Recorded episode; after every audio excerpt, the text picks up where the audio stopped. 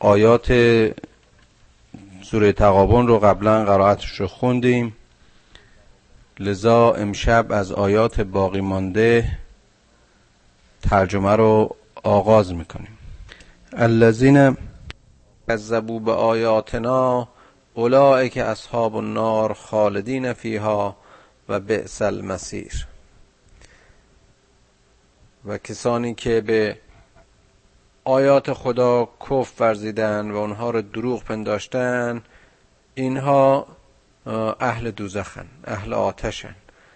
و همونطوری که نصیب مؤمنین در بهشت جاویدان جای گرفتن بود و اونها رو باز به جاودانگی بهشت وعده می‌دادند در اینجا هم به آتش دوزخ جاودان وعده میده خدا. یعنی این جاودانی به هر حال در بعد خیر یا شر و یا در بعد عقاب یا اجر فرق نداره. به هر حال نتیجه دو عمل یکی در مسیر خوبی ها و ارز کنم که صلح و خدمت به بشر یکی هم در مسیر کفر و ویرانی و کذب به آیات خدا. بر حال دو نقطه مقابل خواهند بود.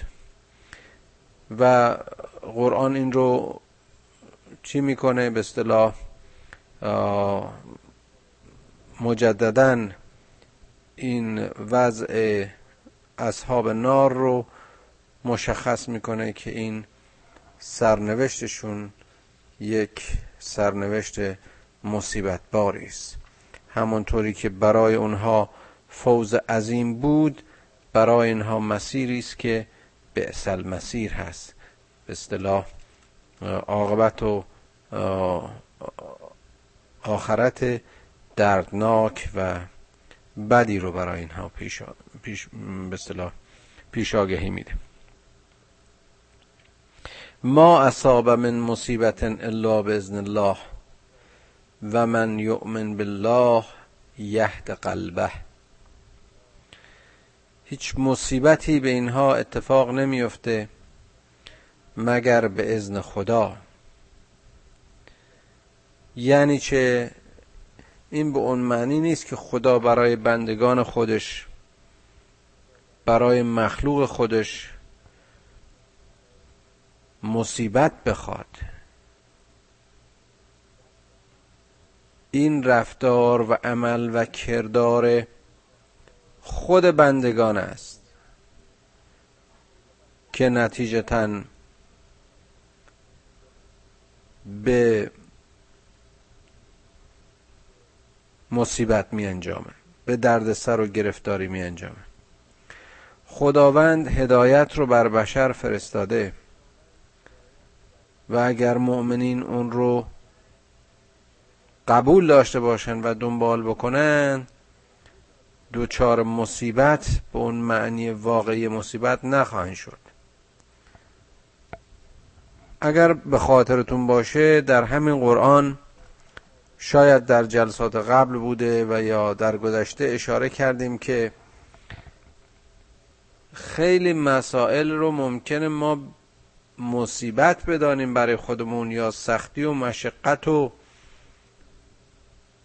ارز کنم که ناگواری در زندگی برای خودمون تلقی بکنیم اما در واقع اونها خیر و صلاح ما باشند. اونها رو ما مصیبت نمی‌خونیم. قرآن هم میگه و عسا ان تکرهو شیئا و هو خیر لکم. چیزایی که به صرف این که ما کراهت داریم و یا دوست نداریم و یا به قول مشهور موقتا با اون خواست ها و نیازهای ما سازگار نیست و ما متنفریم و یا سعی می‌کنیم دوری بکنیم و یا حتی از خدا می‌خوایم که اون ما رو از اونها به دور بداره چه بسا که به نفع ماست. و عسا ان تکرهو شیئا و هو خیر لکم. و عسا ان تحبو شیئا و هو شر لکم. و چقدر چیزهایی است که ممکن است ما دوست داشته باشیم و به خیال خودمون فکر کنیم به نفع ماست آرزوش بکنیم عشق بورزیم. ولی اینها در واقع به نفع ما نیست و به ضرر ماست. اگر مصیبت رو به این نوع اعمال و حالات و کیفیات تلقی بکنیم خب ممکن است که دوچار اشتباه بزرگی شده باشیم. اما معنی مصیبت در اینجا اون گرفتاری و همون به اصطلاح عاقبت دردناکی است که کفار به وسیله کفر به آیات خدا و کذب به آیات خدا این مسیر رو برای خودشون انتخاب کردن. این منزلگاه رو برای خودشون انتخاب کردن. این عاقبت رو خودشون تلاش کردن برای خودشون. همونطوری که مؤمنین معکوس رو این رو انجام دادن. و می‌بینیم که این آیه دنبال آیه در واقع همین رو میگه. و من یؤمن بالله یهد قلبه. اگر کسی ایمان به خدا داشته باشه قلبش هدایت شده. باز اینجا قلب منظور از اون ذات و وجود و کن و مرکز اعمال و عواطف و افکار بشر رو بهش اشاره می‌کنه. وقتی قلب کسی هدایت شد وقتی کسی این هدایت رو از خدا گرفت خواه خدا که نمی‌خواد بندگانش بیچاره و بدبخت و فلک زده ببینه. خدا می‌خواد که اینها رشد کنن. خدا رب است آرزو می‌کنه و لذت می‌بره و شاده و رضایت داره از اینکه ببینه مخلوقش و مربوبش رشد کرده. به سوی تعالی و به سوی کمال حرکت می‌کنه. نه در منجلاب پستی ها در حال غرق شدنه و در کفر و نافرمانی به قهقرا و به انحطاط کشیده شده. پس اگر مصیبتی به ازن الله است نه اینکه خدا این مصیبت رو برای اینها خواسته است که اینها رو تحقیر کند اینها رو عذاب بدهد. البته این عذاب رو خودشون خریدن. همونطوری که مؤمن با عمل خیرش سیعاتش رو میپوشونه و عاقبت خوبی رو برای خودش به اصطلاح دست و پا می‌کنه کافر در عکس اون خط و روش و جبهه. آتش جهنم رو و دوزخ رو و مصیبت رو برای حال آیندهش و آخرتش کسب می‌کنه. والله به کل شیء علیم. و خدا بر همه چیز داناست. اگر کسی هدایت رو از کسی بگیره که بر همه چیز داناست عالم بر هر امریست شانس خطا و اشتباهش کمتره. لذا گرفتاری ها و مصیبت هایی که بیشتر در نتیجه اشتباهات ما به سر ما میاد این گرفتاری ها و مصیبت ها کمتر خواهد بود.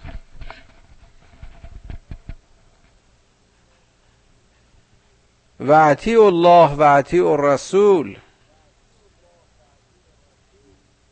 خدا را اطاعت کنید و رسول اون رو اطاعت کنید چرا اطاعت کنی؟ برای اینکه اطاعت خدا و اطاعت رسول آمادگی و مهیا شدن مؤمن هست برای گرفتن هدایت خدا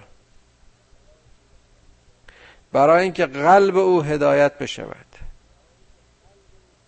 برای اینکه راه و روش او مشخص بشود. برای که اگر خدا و رسول را اطاعت نکند برای راهیابیش مجبور است که به غیر خدا متوسل بشود. و کیست که بتواند جز خدا که رحمان و رحیم است به کل شیء علیم است عظیم و حکیم است. و همه اون صفات عالیه رو در حد مطلق دارد بتواند که رایگان و بدون هیچ گونه خفت و خاری و منت گذاری اون رو به بندگان خودش بده. باز اگر به خاطرتون باشه در سوره یاسین گفتیم و باز اشاره می‌کنیم شاید در همین سوره هم باشد که شما رسولانی رو اطاعت بکنید که اینها از شما اجری نمی‌خوان اجرتی نمی‌خوان مزدی نمی‌خوان. شما برای کی یا از چی از چه کسی می‌تونین تقاضای امری رو داشته باشید و یا کمکی رو داشته باشید که او متقابلا از شما همچه چشم داشتی رو نداشته باشه اما خدا و رسولش که این انتظار رو از ما ندارن. درخواست مزد و اجرت نمی‌کنن. این هدایت رو برای ما میارن برای خوشبختی ما میارن برای راهیابی ما میارن. برای نجات ما میارن برای علو ما میارن برای صعود ما به قله متعالی ارزش های انسانی میارن. برای اینکه ما موقعیت های خودمون و مقام خودمون رو در زندگی و در خلقت در رابطه با هم نوع خودمون و در رابطه با اون چه که در هستی هست دقیقا بشناسیم. چه کسی هم عالم بر همه این هاست بر این پدیده ها بر این مخلوقات متنوع هست جز خدا که آفریدگار است. بنابراین اگر ما این دستورالعمل رو این شناخت و نسخه واقعی زندگی رو از این طبیب نهایی دریافت کنیم شانس اینکه اشتباه بکنیم شانس اینکه به خطا بریم کم میشه و نتیجتا رستگار خواهیم بود. و ان فان تولیتم فانما علی رسولنا فانما علی رسول رسولنا البلاغ المبین اگرم پشت کردید اگرم سرپیچی کردید به جای اطاعت از خدا و از رسول ضرری به کسی وارد نکردید. به خودتون ضرر زدید. کار رسول چیزی جز این نیست که بیاید و این مسائل روشن و پیش پا افتاده رو به شما بگوید. کار او فقط رساندن پیام است. او هیچ گونه مسئولیت دیگری در اینکه شما آیا بپذیرید این پیام را یا نپذیرید ندارد. و شما با اینکه سرپیچی بکنید یا اطاعت بکنید از خدا رسولش فایده و ضررش متوجه خودتون هست. خدایی که غنی حمیده است خدایی که علیم حکیم است خدایی که عزیز زو انتقام هست خدایی که شدید العقاب هست خدایی که رحمان و رحیم است صاحب همه آنچه در هستی هست چه نیازی به اطاعت و یا سرپیچی ما دارد؟ او که بندگانش رو برده نمی‌خواهد. او که از زجر و بیچارگی بندگانش لذت نمی‌برد. لذا خداوند و رسول خداوند که مستقیما امر خدا رو به بندگانش ابلاغ می‌کنند صرفا برای رستگاری و خیر و صلاح بشر. این پیام را ابلاغ می‌کنن و این تذکرات رو میدن. الله لا اله الا هو. خدا اون چنان خدایی است که نظیرش نیست. مثل او کسی نیست. اگر قرار بود که خدای دیگری جز او باشد قطعا اختلاف سلیقه بود. قطعا هماهنگی و هم نظری نبود. قطعا برتری جویی بود. قطعا یکی بزرگتر و یکی کوچکتر بود. و این مخالف با توحید است. و این مخالف با اون ایده یکتایی است که فقط اوست که سرچشمه علم و سرچشمه حکمت است سرچشمه قدرت است سرچشمه مهر است و عزت است.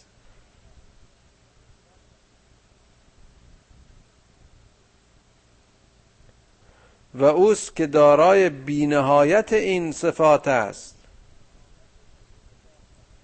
و لذا علی الله فلیتوکل المؤمنون. اونهایی که ایمان میارن و مقام و مرتبه خداوندگاری رو می‌تونن تصور بکنند نمیگم می‌تونن کاملا درک کنن می‌تونن تصور کنن. چون واقعا عقل و شعور و فهم و درک ما همانطوری که قبلا ارز کردم محدود به حواس و گیرنده های ماست که محدودیت های خودشون رو دارن. لذا اون خدایی که ما می‌شناسیم بر حسب اینکه چقدر خودمون رو از آلودگی ها خالص کرده باشیم و چقدر به محبوب و معبود خودمون مقرب باشیم و نزدیک باشیم شناخت ما به همون میزان فرق می‌کنه. است شناختی که علی از خدایش داره شناختی که رسول خدا محمد صلی الله علیه و آله و سلم و همه رسولان حق از خداوند بزرگ دارن دقیقا این شناخت با شناخت افراد عادی متفاوت است. هم ارز و هم مرتبه نیست. مؤمن به میزانی که خودش رو از آلودگی ها خالص کرده و در ایمان خودش صاحب یقین باشه به خدا نزدیکتره. و هرچه این نزدیکی و شناخت بیشتر میشه لذا ایمان مؤمن و توکل او به سرچشمه این همه عظمت و حکمت و قدرت و علم و بخشش بیشتره. یعنی اگر تمام دنیا به مؤمن پشت کنند ولی مؤمن واقعا به اونچه که معتقد است ایمان داشته باشد تنها توکل به خدا و یاری خدا برایش کافی است. این است که شما مرتب در قرآن می‌بینید که پیامبر در مقابل دشمنان و در مقابل کفار در همون روزهایی که تعداد یارانش از انگشتان دستش تجاوز نمی کرد همین آیات محکم قرآن رو بیان می کرد و بارها در مقابل اونها می گفت و کفا بالله شهیدا.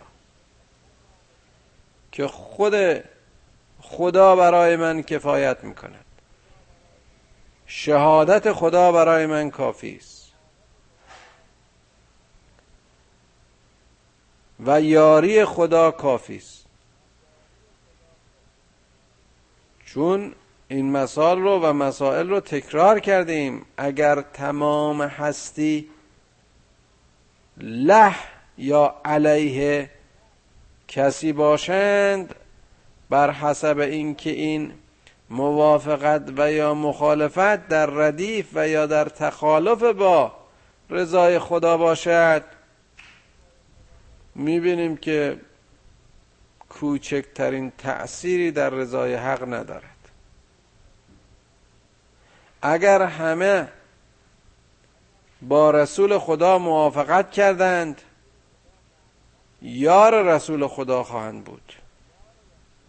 اما اگر همه با رسول خدا به عنوان یک مؤمن مخالفت کردند اما رسول خدا و مؤمن که پیرو رسول خداست خدا را داشت همه چیز را دارد. با خدا بودن یعنی با همه چیز بودن. و بی خدا بودن در عین ثروت در عین قدرت حتی در عین علم و حکمت بیچارگی و زلالت است.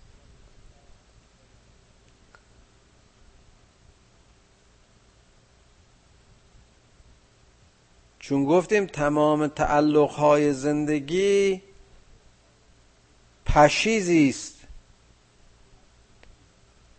از اونچه که خدا داراست.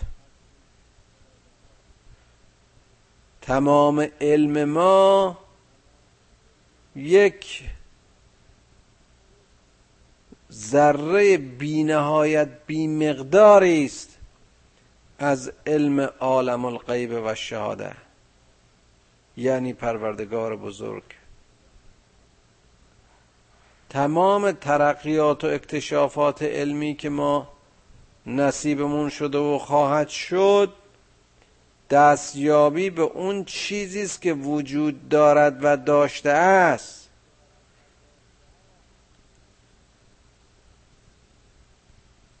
شناخت اون مجهولاتی است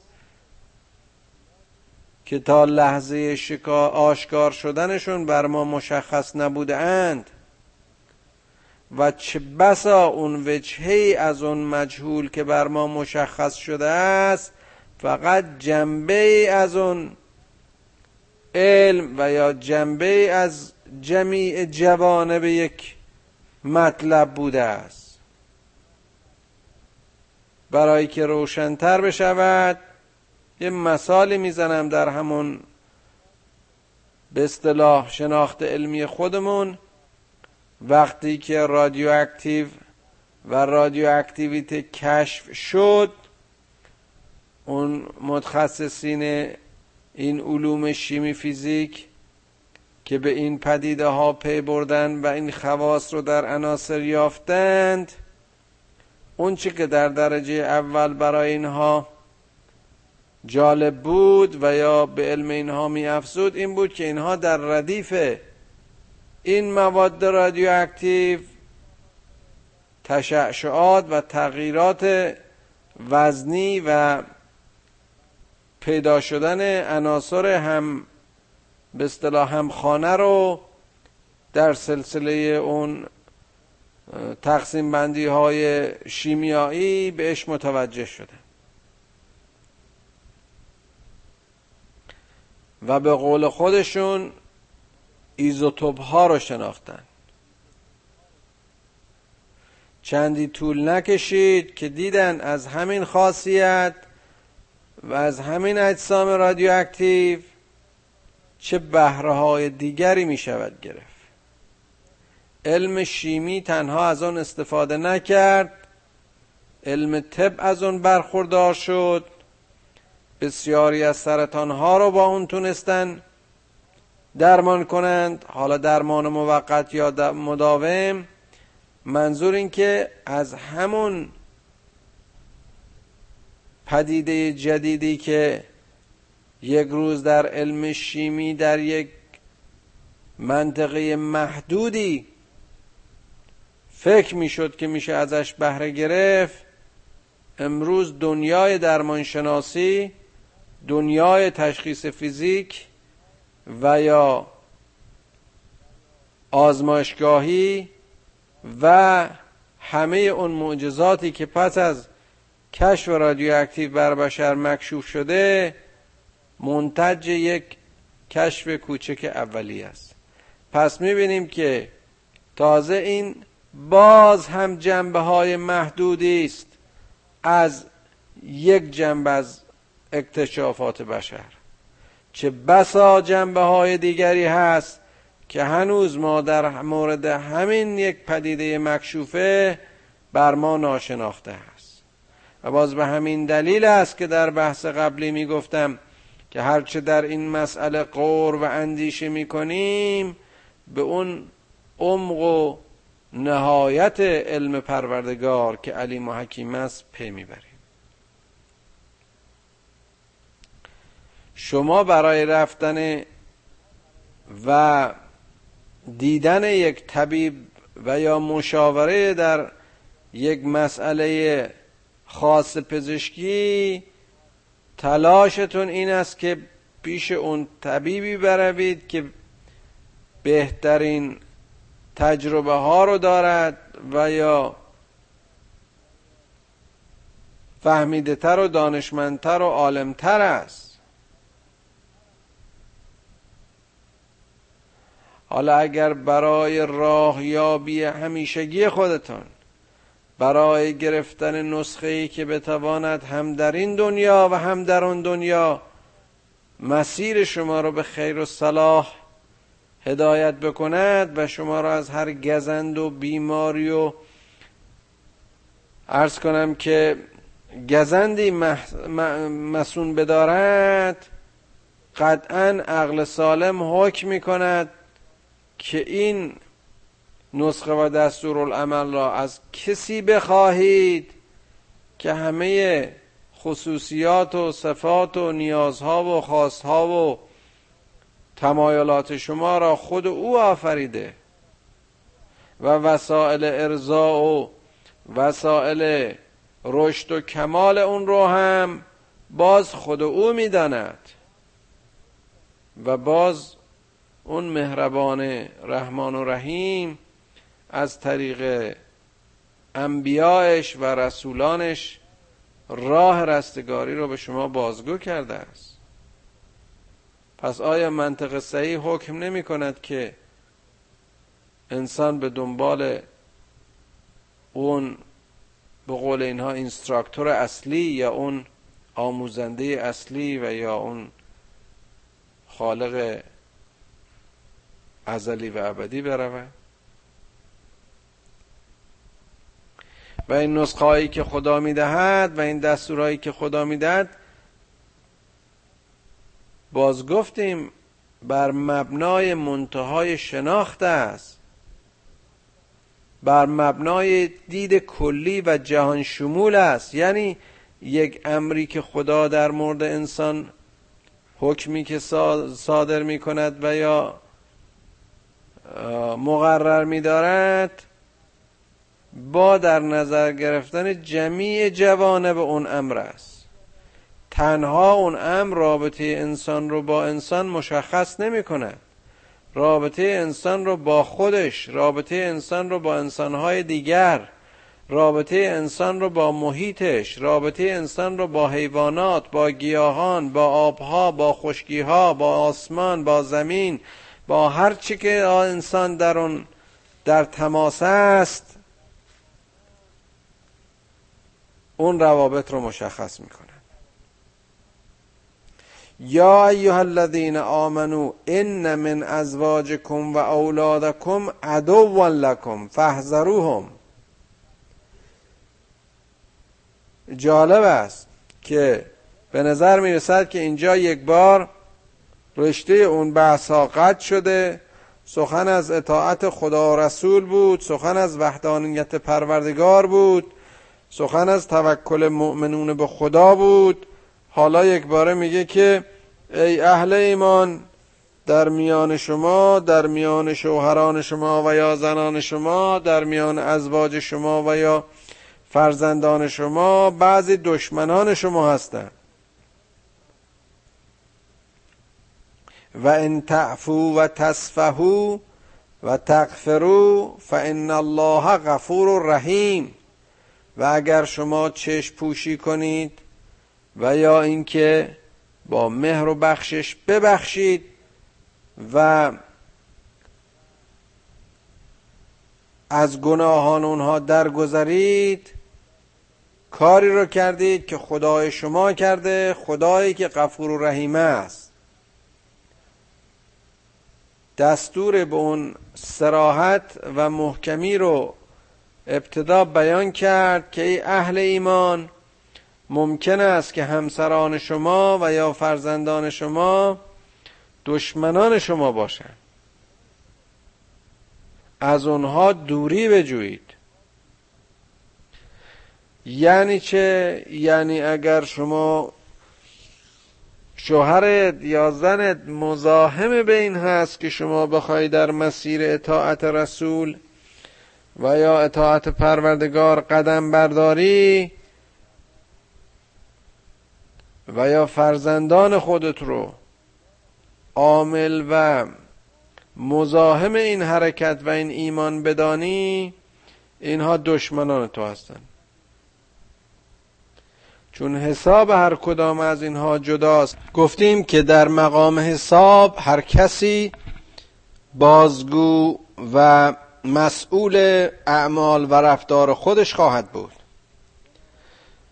بنابراین پذیرفته نخواهد بود از اینکه من بگویم به دلیل اینکه همسر من مزاحم حرکت من در مسیر خدا بود و در ایمان به خدا و رسول و تبعیت از او و عوامر او بود لذا من از اون سرپیچی کردم.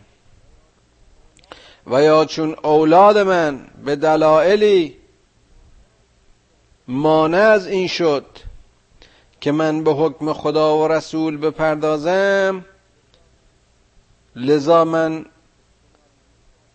کنارگیری کردم و برای خودم دلیل تراشی کردم. و خودم رو از انجام امر خدا معاف دانستم. خداوند بزرگ می‌گوید که شما دوری کنید. این دوری بدان معنی نیست که وظیفه اصلی و اساسی خودتون رو فراموش کنید. خیر. میگه از اون نوع تفکر و اون نوع عمل و اون نوع عاملی که باعث میشه شما رو در زندگی توامتون و یا در زندگی خانوادگیتون که مجموع زن و شوهر و اولاد باشد تا جایی که شما را از ایمان به خدا و تبعیت از رسول به دور میدارد شما از آن احتراز کنید. اگر می شود با نصیحت اگر می شود با گذشت و بخشش اگر می شود با جبران با جبران کمبودها و اگر نشد این تکلیف از شما ساقط نمی شود که شما راه خدا را به راه خدا و هدایت خدا پشت پا زده و به راه خودتون و کشش های خانه و خانوادهتون برید.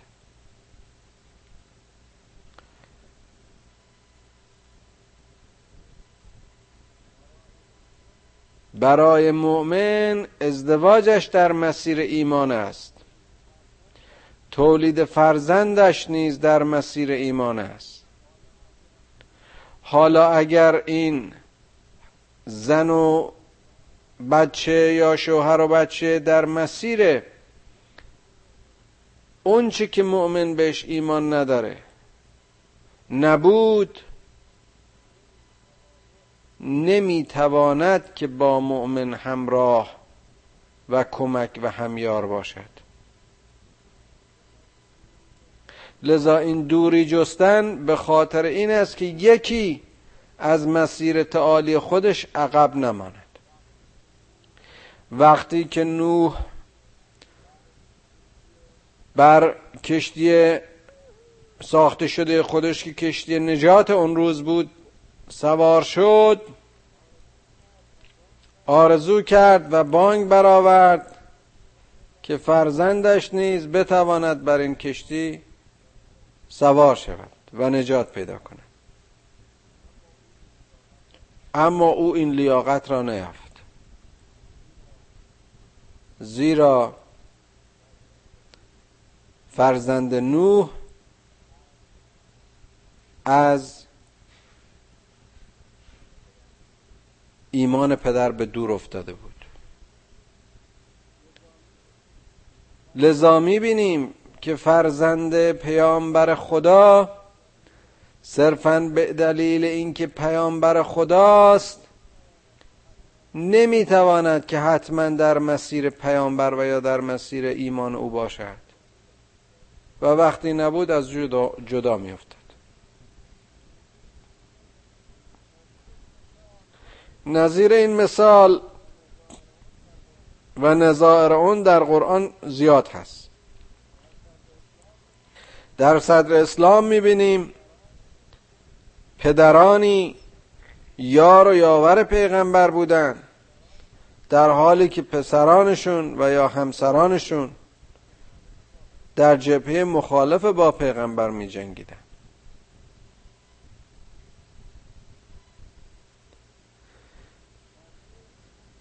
همه این مثال ها و همه این تذکرات برای مشخص شدن مسئولیت فردی مؤمن است.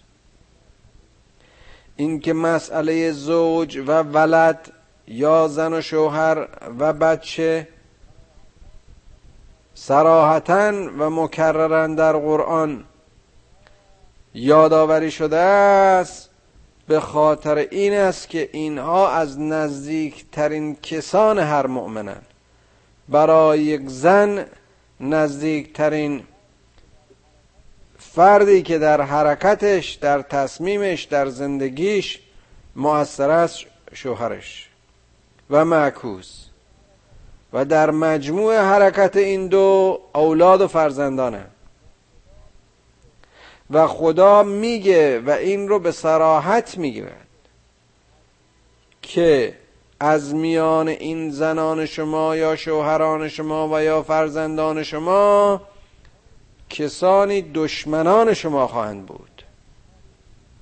یعنی اینها در مسیر شما نخواهند بود در مسیر ایمان نخواهند بود و وقتی در مسیر ایمان نباشند خواه ناخواه در مسیر ضد ایمانند در مسیر صد مسیر شما هستند و وظیفه شما رو هم در مقابل اینها مشخص کرد. و باز تکرار می کند در آیه بعدی که انما اموالکم و اولادکم فتنه والله عنده اجر عظیم. که ثروتهای شما و فرزندان شما که به بیانی نوعی ثروتند بر حال جزو ولد و تولید زندگی زناشوی شما هستند. اینها نوعی آزمایشند برای شما.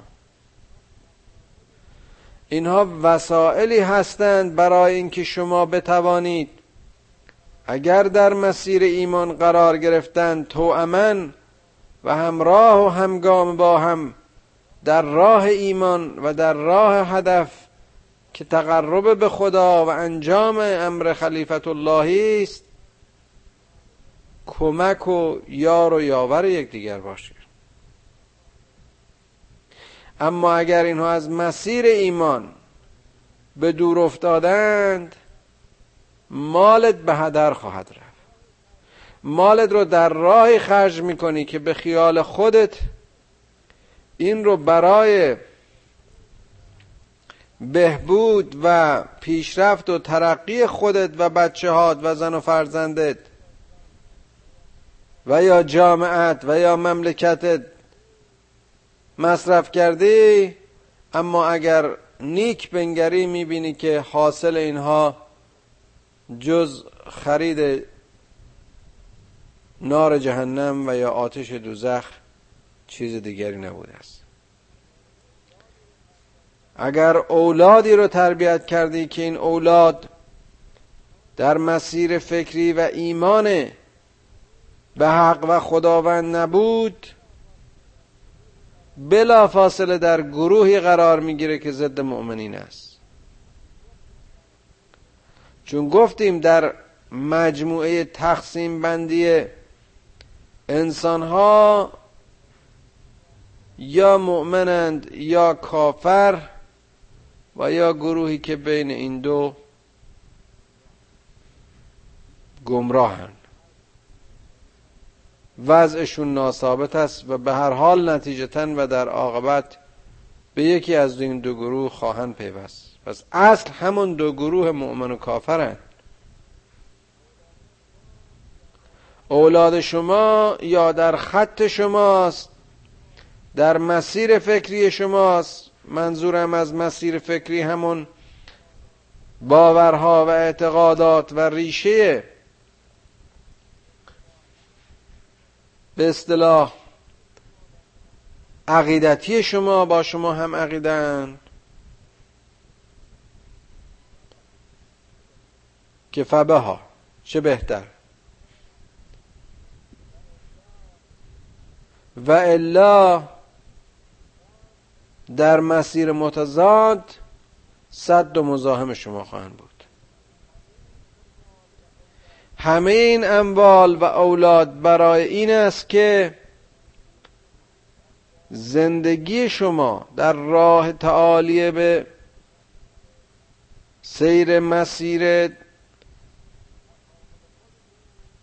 تکامل خودتون تسهیل و راحتتر به اصطلاح اون مسیر رو طی کنید. و چقدر دردناک است وقتی که این درست در جهت مخالف قرار بگیرد یعنی مال و اولاد انسان فتنه به معنی که ما ازش برداشت می‌کنیم مزاحم و دردسر و عامل بدبختی و بیچارگی آدم بشه. باعث از دست رفتن دین و ایمان انسان بشن. به جای اینکه کمک باشن. والله عنده اجر عظیم. بزرگترین پاداش ها اون پاداشی است که خدا به انسان می‌دهد. اجر آخرت و ثواب آخرت را صرفا متاعی نیست که بشود با پول خرید با مال دنیا خرید.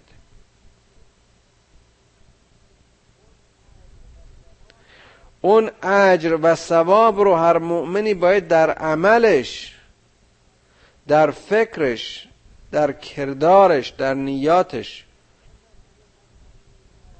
که نتیجتا همه اینها بر چگونگی خرج اموالش و یا تربیت اولادش موثره در اونجا به کار ببره. که اگر واقعا از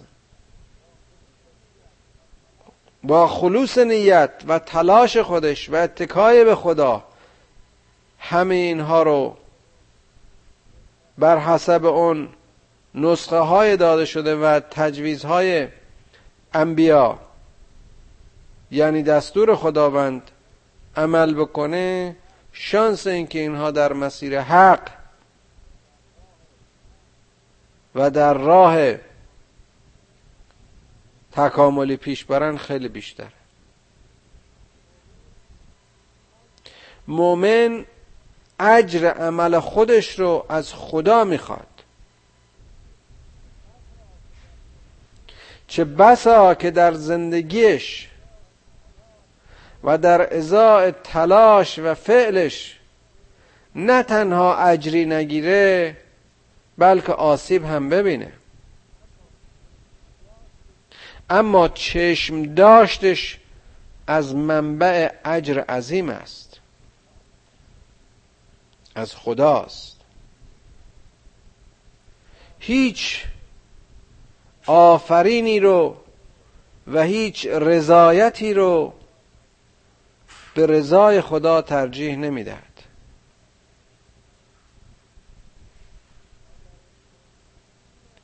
اگر انسانی به این مرحله از درک و شناخت برسه و بفهمه که بزرگترین پاداش ها نزد خدایی است که او را لایق تقرب به خودش دانسته دیگه هیچ اجر و قرب و منزلتی برایش ارزش ندارد. به قول اون نویسنده بزرگ کسی که شیرینی این رضایت را چشیده باشد هیچ حلوایی به کامش شیرین نیست.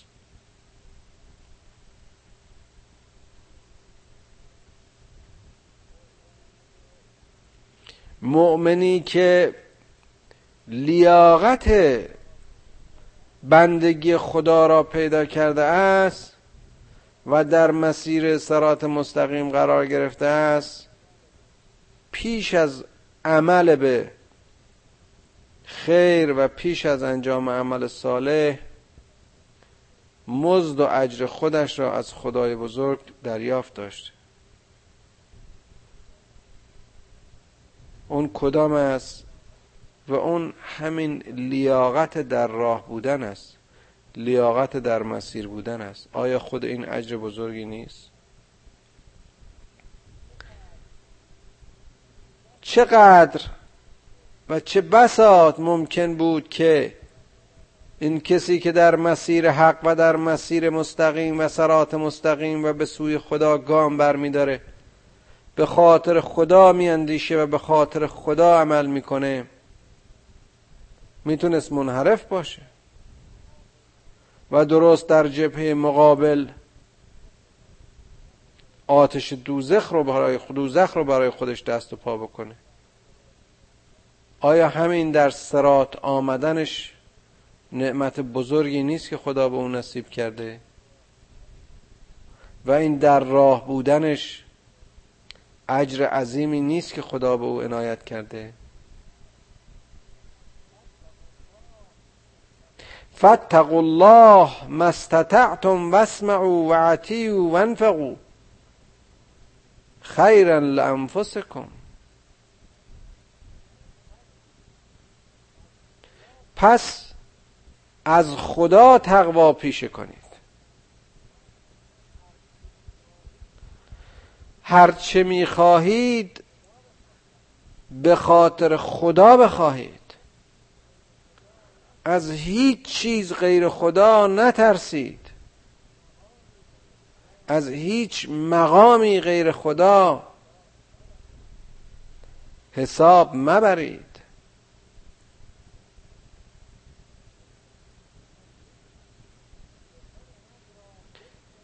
سخن حق را بشنوید. و اطاعت کنید.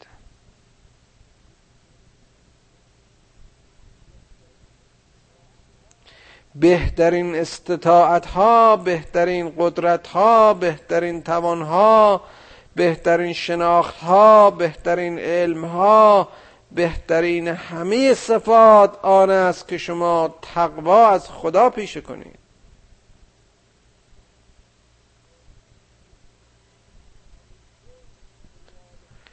همیشه به یاد خدا باشید. خدا آگاه باشید و خود آگاه باشید. و بشنوید سخن خدا را و اطاعت کنید. و انفاق کنید.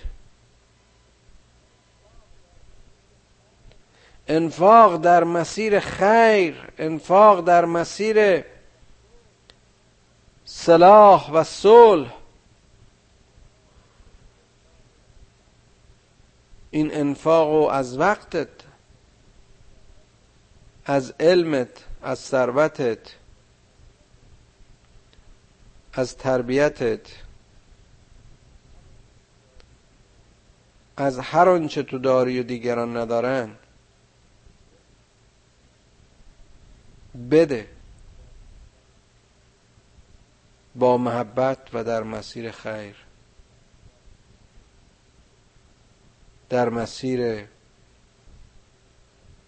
نیکی و برابری و برادری.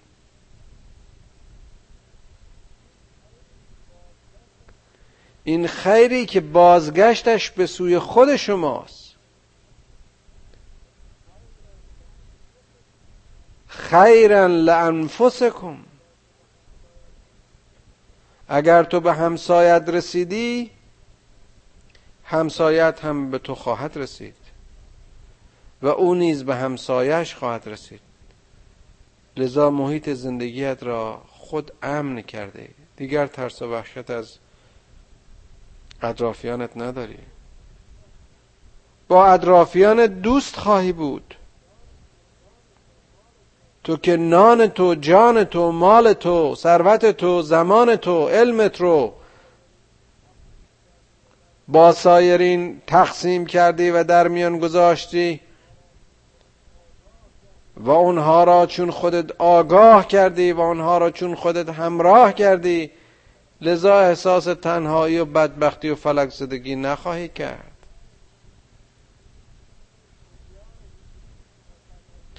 دنیا را هیچ و پوچ تصور نخواهی کرد و به یأس و افسردگی دچار نخواهی شد. های جامعه را متعادل خواهی کرد. فقر و بیچارگی را در جامعه از میان بیرون خواهی برد. بیماری و فلاکت و پیسی را از جامعه خود دور خواهی کرد. و عزت و شخصیت و ترقی و تعالی را برای جامعه خودت باز خواهی خرید. و من یوغ شح نفسه فاولائک هم المفلحون. وقتی می‌خوای این خیرات رو بکنی وقتی می‌خوای فرمان خدا گوش بدی و مطیع رسول باشی و در راه خیر و صلاح جامعه خودت انفاق کنی و بسازی نفس مانع تو خواهد شد. نفس شرگرا نفسی که تو را به وسوسه های شیطانیت دعوت می کند بخلی که تو را از بخشش باز می دارد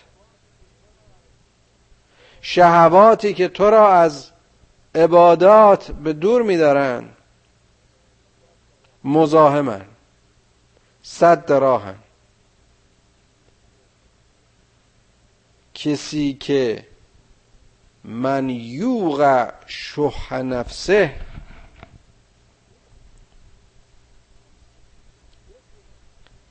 اون کسی که بتوند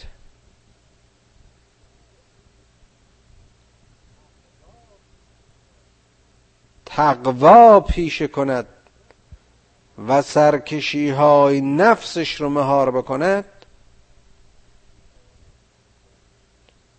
می تواند به سادگی فرمان خدا را بشنود اطاعت کند انفاق کند. و خودش و جامعش را به خیر و صلاح بکشاند. فاولائک هم المفلحون. به تحقیق این گروهند که رستگار خواهند بود.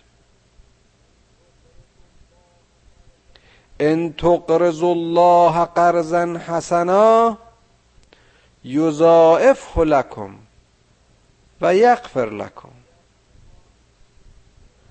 اگر شما به خداوند قرض بدهید قرضی نیکو او دوچندان به شما خواهد داد و بر شما بسیار خواهد بخشید.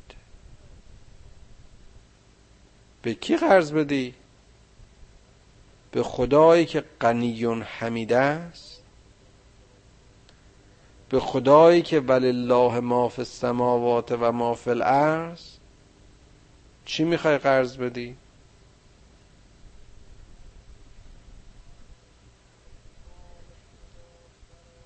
از مال خدا برای خدا دادن یعنی همون انفاق.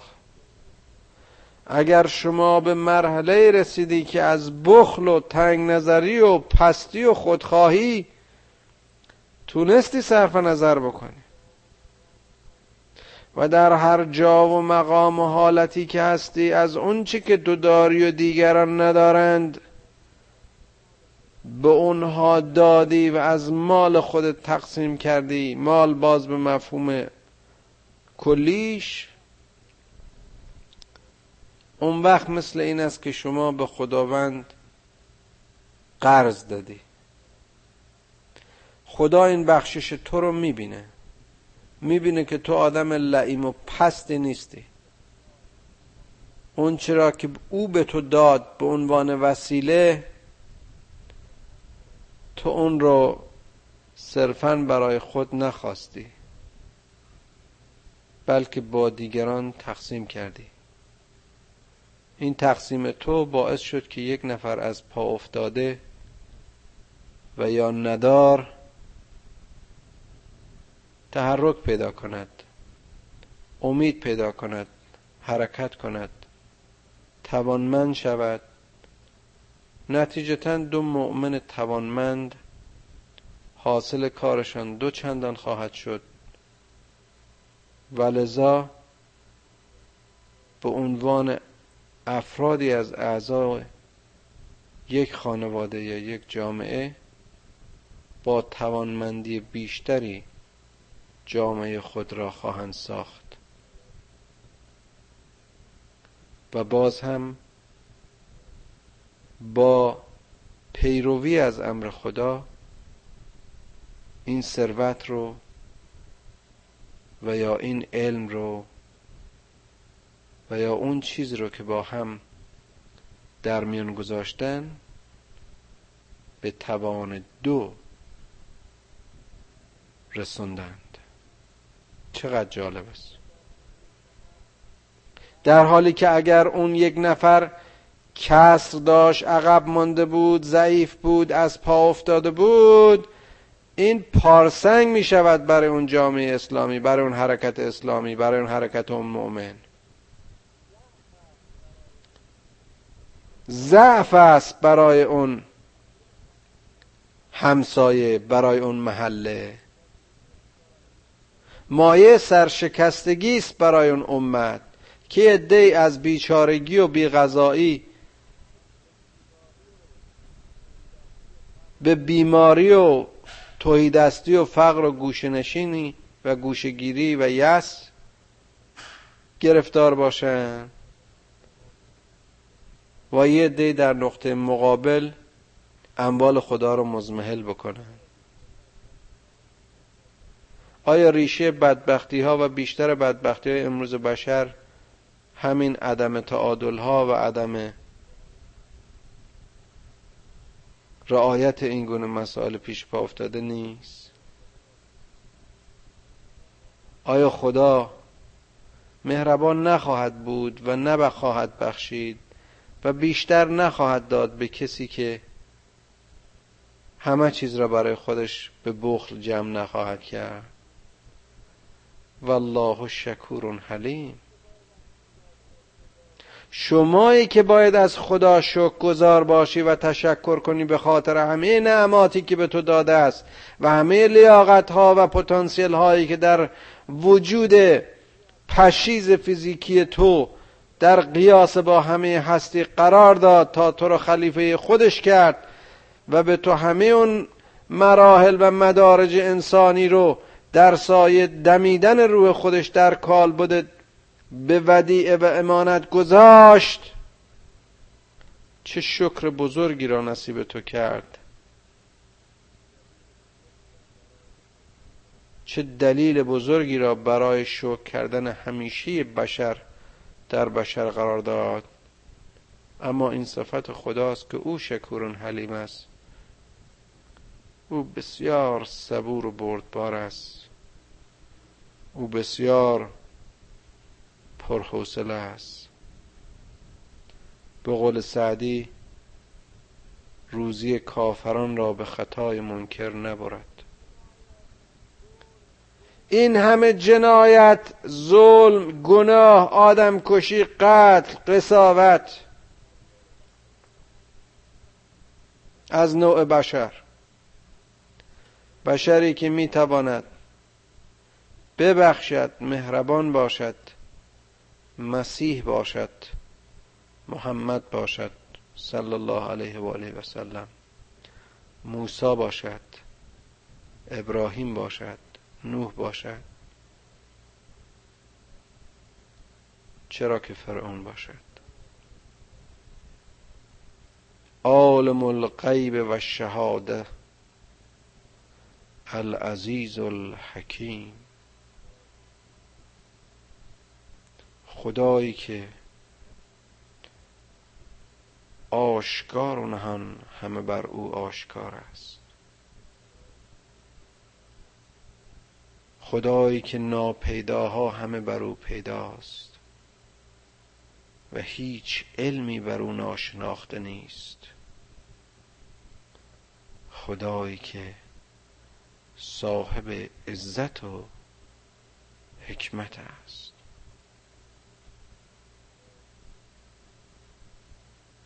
خدایی که دانش و بخشش و رحم و شفقت صفت اوست. و بیدریغ از این عزت و حکمت و علم و مغفرت به بندگان خودش و مؤمنان خودش و حتی دشمنان او. آنان که او را کف میوزند و تکذیب می‌کنند از رحمان و رحیمی او برخوردارند. ای کریمی که از خزانه غیب گبر و ترسا وظیفه خورداری. دوستان را کجا کنی محروم؟ تو که با دشمنی نظر داری.